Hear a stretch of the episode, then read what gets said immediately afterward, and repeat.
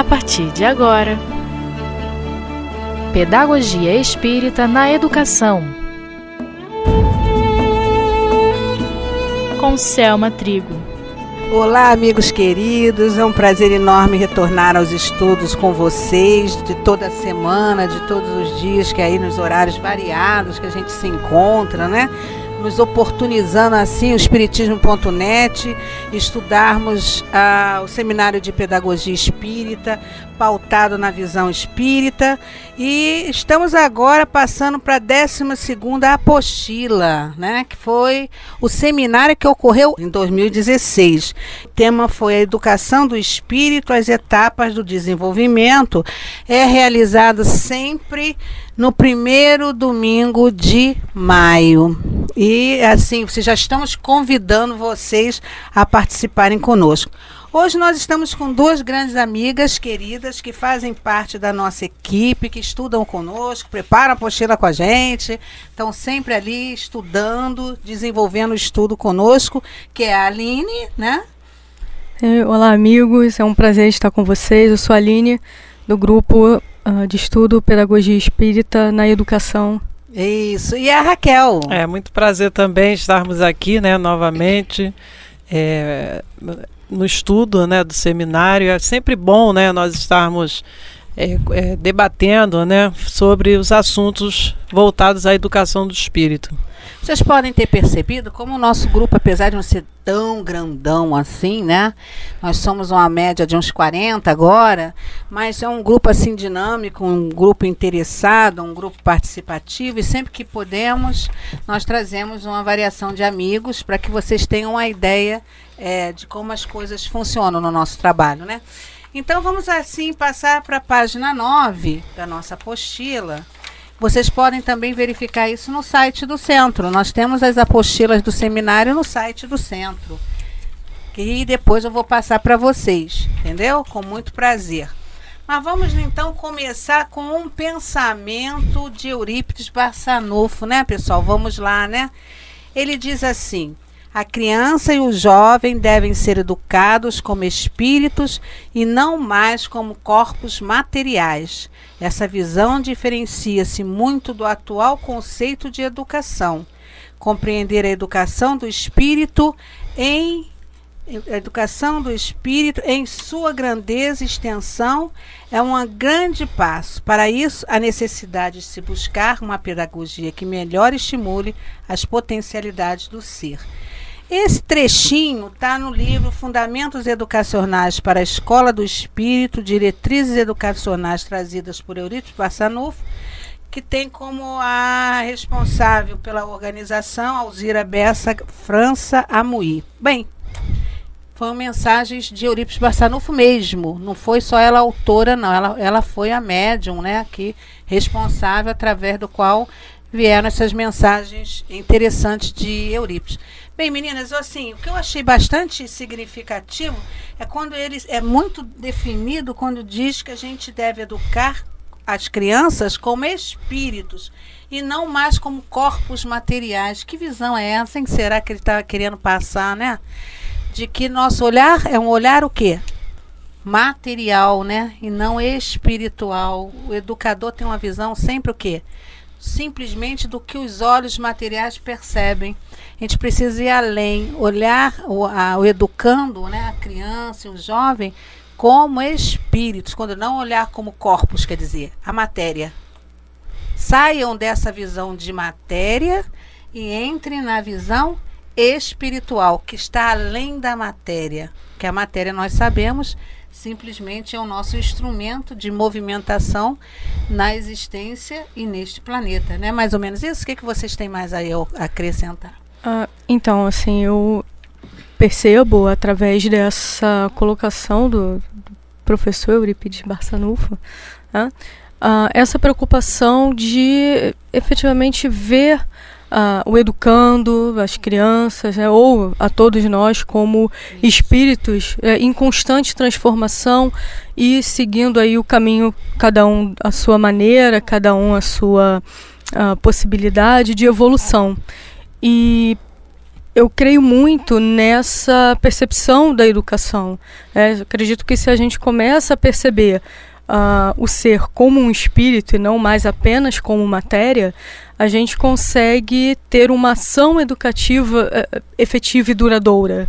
É, não é simplesmente o educar para coibir um tipo de comportamento ou para direcionar. Não, é uma, é uma educação que, que toca as questões uh, do espírito. Né? E, e, com isso você tem uma educação mais. Uh, eu acredito que uma educação mais eficiente, uma educação mais. Uh, talvez. efetiva, né? duradoura, enfim. E por isso, então, pautado aí no que você falou, Aline, né? Refletiu para nós, ele continua a compreender a educação do espírito em sua grandeza e extensão em grande passo. Sim. É, é isso aí que você está falando, né? Interessante, né? Para isso, a necessidade de buscar a pedagogia que melhor estimule. Para nós é a pedagogia espírita, Sim. porque ela vai além da visão material, ela é, é a visão de uma sequência é, é infinitamente infinita, vamos dizer assim. é eterna, é para sempre, né? Não é uma coisa que para no, no, meio do caminho. Porque o espírito, nós sabemos, é educado tanto quanto encarnado quanto desencarnado. Uhum. A educação é efetiva, como você falou, Aline. Ela não para.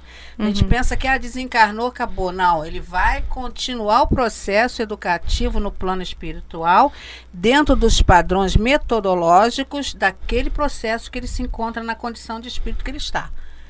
Quando reencarna, ele novamente se acomoda às condições da matéria e dá continuidade com o seu potencial já existente em si mesmo. Sim. Né? É por aí que é o caminho, não é isso?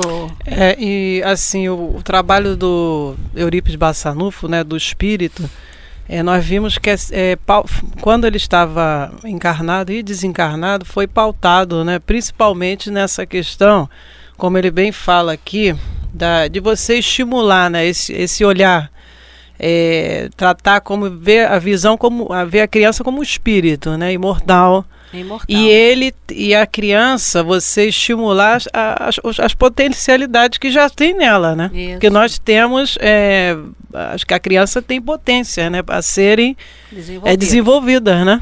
E essas potências, aos poucos, por exemplo, quando o educador tem uma visão, né? Assim, com essa visão que o Eurípides traz aqui, começa a trabalhar essa visão, né, do espírito imortal, é, essa questão da, da própria mediunidade também, que às vezes a gente vê, né, hoje em dia, né, muitos jovens, né, como ele está falando, crianças, com essa questão da sensibilidade, é, da mediunidade. Então, quando você começa a observar, até na questão de você educar, que aquela criança, às vezes aquele jovem, ele está apresentando um determinado comportamento. E às vezes aquele comportamento não é só físico.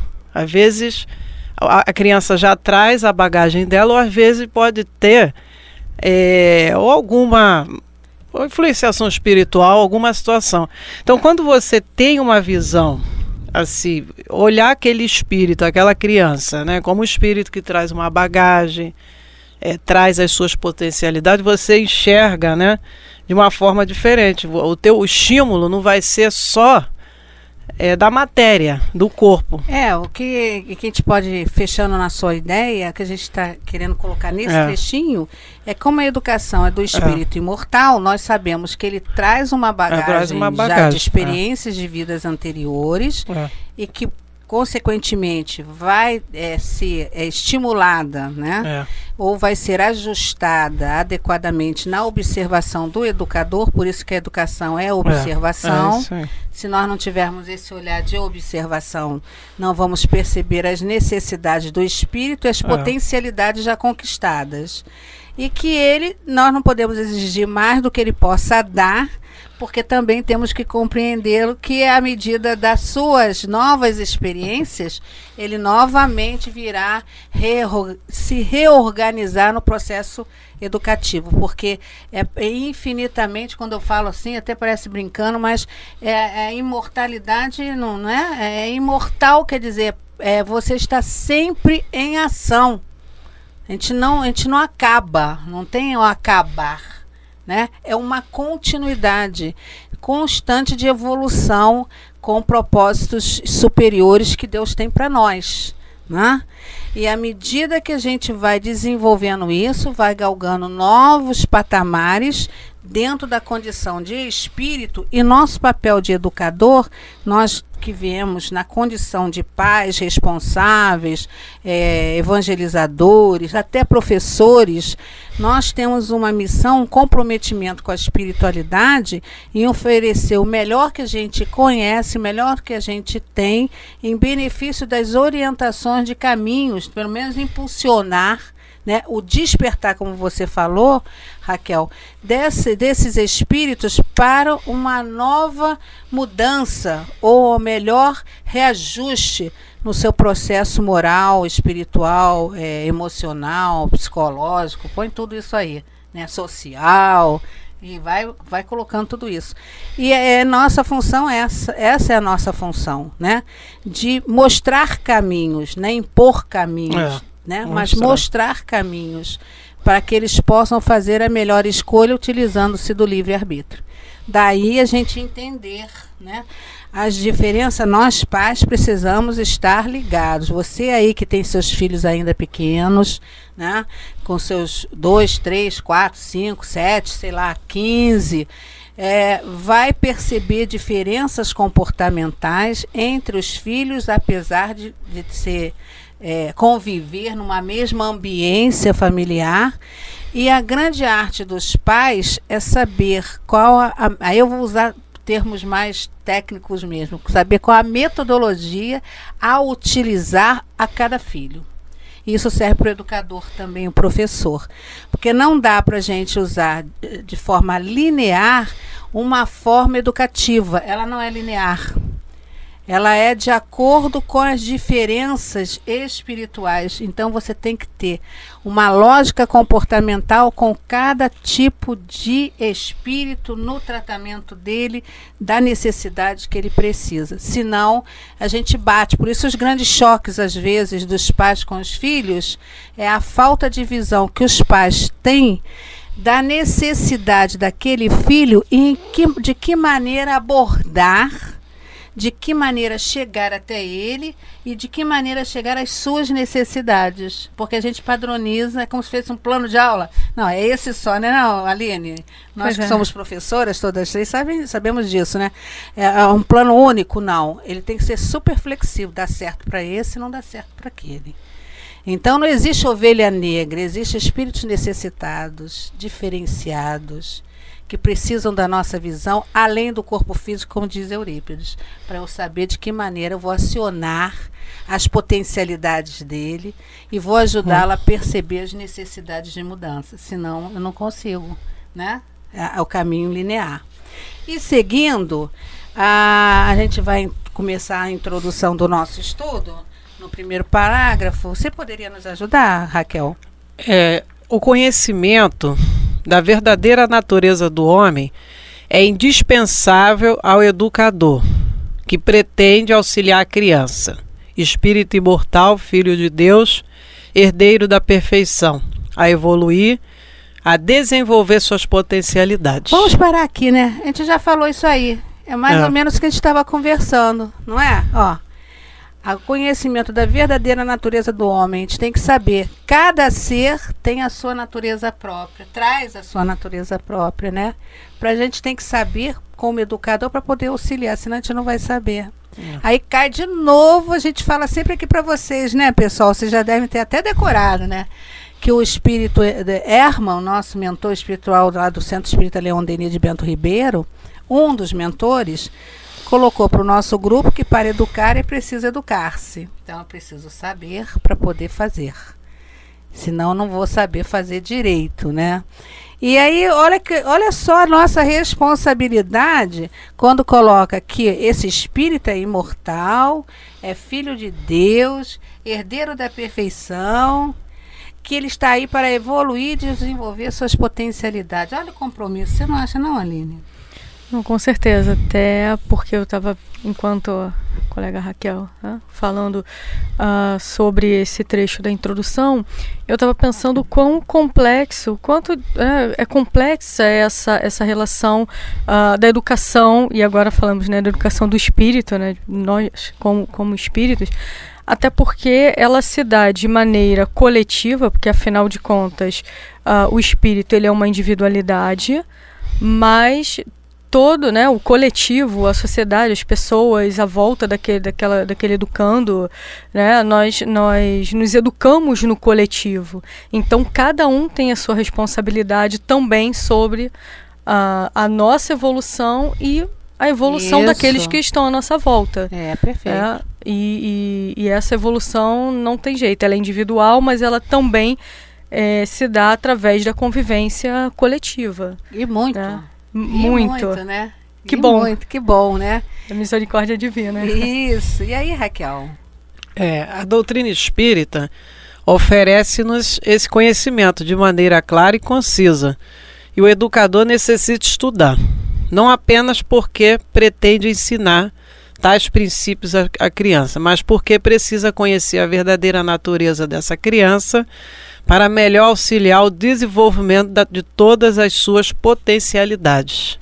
Então, quando ela diz que a doutrina espírita nos oferece conhecimento, porque tá, ela tem um leque de possibilidades, né? Amplia nossa visão, né? De vida. Quando, essa visão só da, do espírito imortal, dessa questão da, que a gente traz a bagagem espiritual, que você vai, vai utilizar, vai perceber essa, essa, essa capacidade daquele espírito que está contigo, o que ele já desenvolveu, o que ele precisa desenvolver. Isso que diz, a doutrina espírita nos dá todas as dicas de como perceber, como compreender, como desenvolver, como direcionar como encaminhar. Olha só, muito, muito ya, ya. Mas é, pessoal, né? Que bacana. Então diz assim, mas não é só ensinar, não. A coisa é muito mais que isso. A gente precisa conhecer verdadeiramente a natureza dessa criança, né? Nas suas potencialidades. Não é só é dar direcionamento de ensino específico. É muito mais que isso, né? Sai do campo simplesmente, é, como ela falou, eu não vou só ensinar meu filho a sentar à mesa, a segurar o garfo direitinho, a dar bom dia, boa tarde, não é só isso. É muito mais que isso. E aí, desde pequenininho, quando a gente já estudou sobre as potencialidades, as, as, as energias, né? a questão da energia criadora do espírito que ele traz consigo. Então, desde pequenininho, a gente vai dando o quê? Esse direcionamento no campo moral, mas não é da santidade. Eu falo sempre isso aqui. Não estou falando moral do da moralismo. Hã? Moral não é moralismo. Moral boa, boa, né? Não é o moralismo, é outra coisa, né? A moral da conduta dentro da lei de Deus, é isso. E nem esse Deus castrador, esse Deus careta que muitas religiões nós passamos por elas e foi plantada em nós essa visão de, uma, de um Deus castrador e um Deus é, que limita as nossas possibilidades. Também não é isso. Né? Então, o valor moral da vida, que está baseado, também nós vamos estudar aqui, nos nossos exemplos da sociedade como micro, que é a família, e a sociedade como macro, como to todas as outras instituições sociais que a gente convive. Né? Então, é por aí mais ou menos, né? Você quer falar, Raquel? Não, eu achei interessante aqui também que é, assim, a pessoa quando por isso que é importante a pessoa estudar, né? Assim, estudar a doutrina espírita isso. e absorver porque é, estudar é importante, mas você precisa. Aquele conhecimento tem que fazer, é, vibrar. Né? Você tem que absorver aquele conhecimento para você colocar na prática. Isso. Porque quando você entende, né, através do estudo ali, da meditação, da reflexão, por exemplo, o espírito imortal, como é que eu vou lidar é, com uma criança, né, é, trabalhar é, com uma criança que às vezes, é, por exemplo, às vezes tem as questões delas, né? Emocionais, comportamentais, familiares, né? E a gente não tem que olhar só aquele corpinho, mas como ele está falando aqui, a bagagem, né? Aquelas, a, às vezes a criança está passando por um momento de provas, né? Às vezes de, de expiações dentro daquela família, é, às vezes com alguma dificuldade, né, no aprendizado. Vamos dar um exemplo, dificuldade de aprendizado, de entender, de compreender. É quando você olha aquela criança como um espírito que traz aquela bagagem, né, aquela dificuldade que precisa, né, ser, claro, bem trabalhada, né, precisa ser bem orientada. É, e, e eu acho interessante a postura, né, que o educador, o pai, o responsável precisa ter diante da criança. Porque para você melhor, quando você estuda e absorve isso, você melhora a tua postura, até a sua maneira de falar com, a, com aquela criança, porque você eh, vai melhor auxiliar o desenvolvimento. Como é que Isso. eu vou auxiliar o desenvolvimento da criança? Absorvendo todos esses conhecimentos, é, como vocês bem falaram, o exemplo, é. Porque não adianta você só falar, você tem que dar o exemplo, respeitando também o limite da criança. É, e cai naquele segundo parágrafo que a é. gente vai estudar aqui, que você está falando, ó. Precisamos compreender como o espírito é, se manifesta, se manifesta em cada etapa é. do seu desenvolvimento né? Porque como ele pode compreender em cada uma dessas etapas os princípios das leis universais que regem nossas vidas, hoje contidas na doutrina espírita. Vamos aqui pensar, né? Aí a gente vai entrar nas questões, até vamos podemos falar de Piaget aqui, né? As Sim. etapas do é. desenvolvimento. Vai lembrar Piaget que foi teve uma missão muito bonita, né? Porque nós sabemos que todos esses educadores que passaram, que permearam a vida terrena e que deixaram registros de teorias, experiências, né? Essa bagagem de conhecimento deles aqui, que muitos deles a gente ainda utiliza até hoje, e aqueles que não utilizamos diretamente foram instrumentos de embasamento para que outros pudessem fortalecer novos conceitos ou descobrir ou ampliar novos conceitos, nós vamos tratar aqui de Piaget, que fala das etapas do desenvolvimento, que é uma coisa lindíssima. É uma visão mais, mais humana, né? Porque ele não tinha essa visão espiritual, mas que realmente está pautado na questão da inteligência. Nós sabemos que cada criança, cada é, faixa etária das crianças, existem recursos, né, ações das próprias crianças que favorece, que fa possibilita a nossa observação e saber a nossa ação através dessa observação. Então eu tenho que ter uma linguagem própria, né? Uma forma própria de falar um determinado, a gente pode tratar do mesmo assunto, é você que evangeliza, né, Raquel? Ah, ah, o evangelizador, por exemplo. Às vezes o tema é único para todas as faixas etárias, não é isso? Mas de acordo com a turma da, do grupo de crianças, de idade de crianças que você está, a linguagem é diferenciada, não é isso? É, a linguagem, assim, hoje em dia, a, as turmas né, que estão vindo de evangelização, pelo menos assim, é, 3 e 4, né? 5, 6, 7, 8, né? É, são, são grupos, né? Que, é, vamos dar um exemplo. Às vezes a criança, ela está no, no 7, 8, na, na, nessa faixa etária de 7 é, a 10, né? Mas só que às vezes você precisa, né? É como ele está falando aqui. Primeiro conhecer aquela aquela turminha ali, aquela saber a necessidade da criança primeiro. Porque às vezes você vem com aquela aula montada, né? Com aquilo tudo montado, que às vezes aquilo ali não, é, você vai estudar, né? O evangelizador precisa, claro, estudar, como ele está falando aqui, estudar. Mas só que na hora como você vai passar o conteúdo, você vai vendo é, a necessidade daquela criança.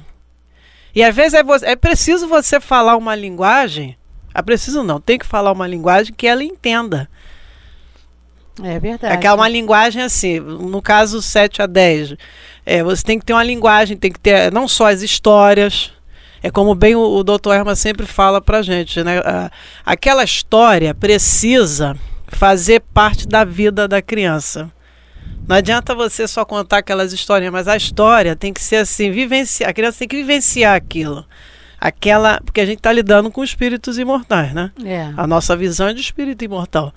Às vezes aquela historinha ali, através de um teatrinho, através de um fantoche, de um vídeo, precisa fazer parte assim da vida dela, que trabalhe o comportamento dela. Que, é, nós não estamos mais naquele tempo das, das historinhas da carochinha, É, né? é. Nós hoje precisamos ter é, assuntos, os assuntos estão pautados dentro É. da doutrina, mas numa realidade É. de vida.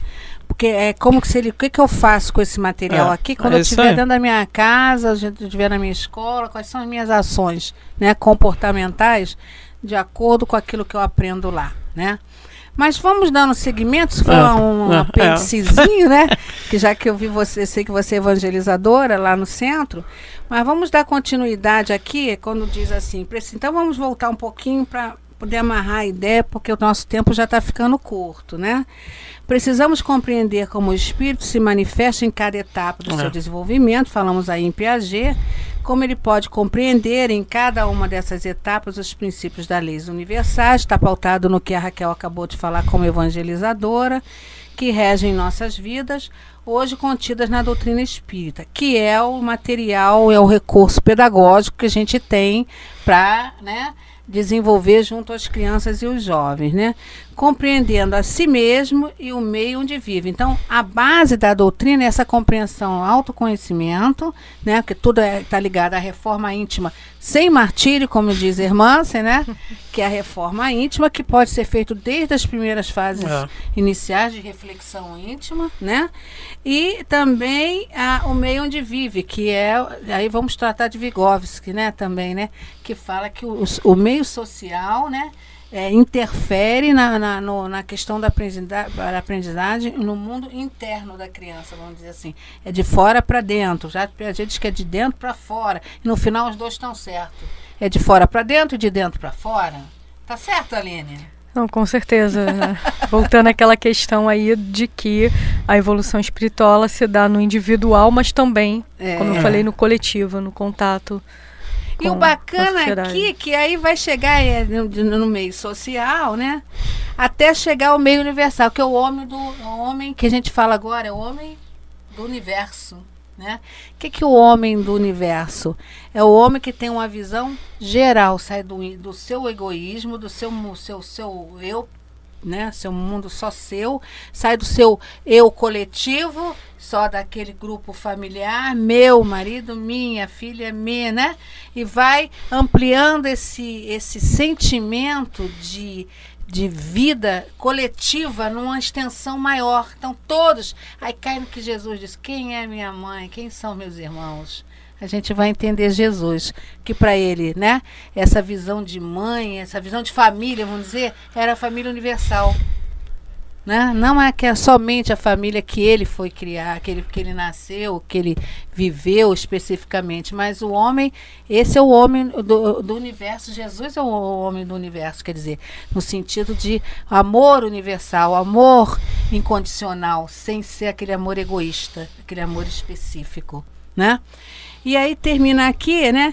é, construindo e reconstruindo em si mesmo seus sentimentos, né? Os princípios, desenvolvendo a razão, o coração, a inteligência. Então, a gente passa o tempo todo, a criança, nós vamos né, entrando nesse processo de construção e reconstrução. Constru até velho, a gente está assim, o tempo todo na reforma íntima, né? De construção e reconstrução, né? Nas, aí, alcançando o máximo possível as regiões superiores da, da alma, estimulando a ação norteadora pelo sentimento nobre, desenvolvendo assim as potencialidades do espírito. Então, quando fala construindo e reconstruindo, o espírito desde pequenininho já está nessa tarefa.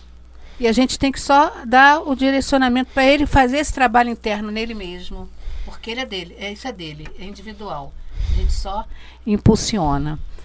É, mas acho que a gente vai precisar dar uma paradinha. Nosso momento de, do programa está encerrando. Eu quero deixar aqui o site do CELD, é o www.celd.org.br. Ali vocês podem encontrar nossas apostilas e muitos outros encontros estão ali no nosso, nosso site. Vale a pena visitar, tá? E eu agradeço a presença de todas duas, tá? Aline, agradeço. É, Raquel, agradeço, né? Obrigada, eu que agradeço a oportunidade de auxiliar no trabalho. E um abraço a todos os amigos e amigas do programa. Eu também é, agradeço né, pela presença aqui e desejando é, assim que continuem né, nos estudos, né, que é sempre bom é, nós estarmos nos aprimorando né, na pedagogia espírita. E que assim seja, né? Que até o próximo programa.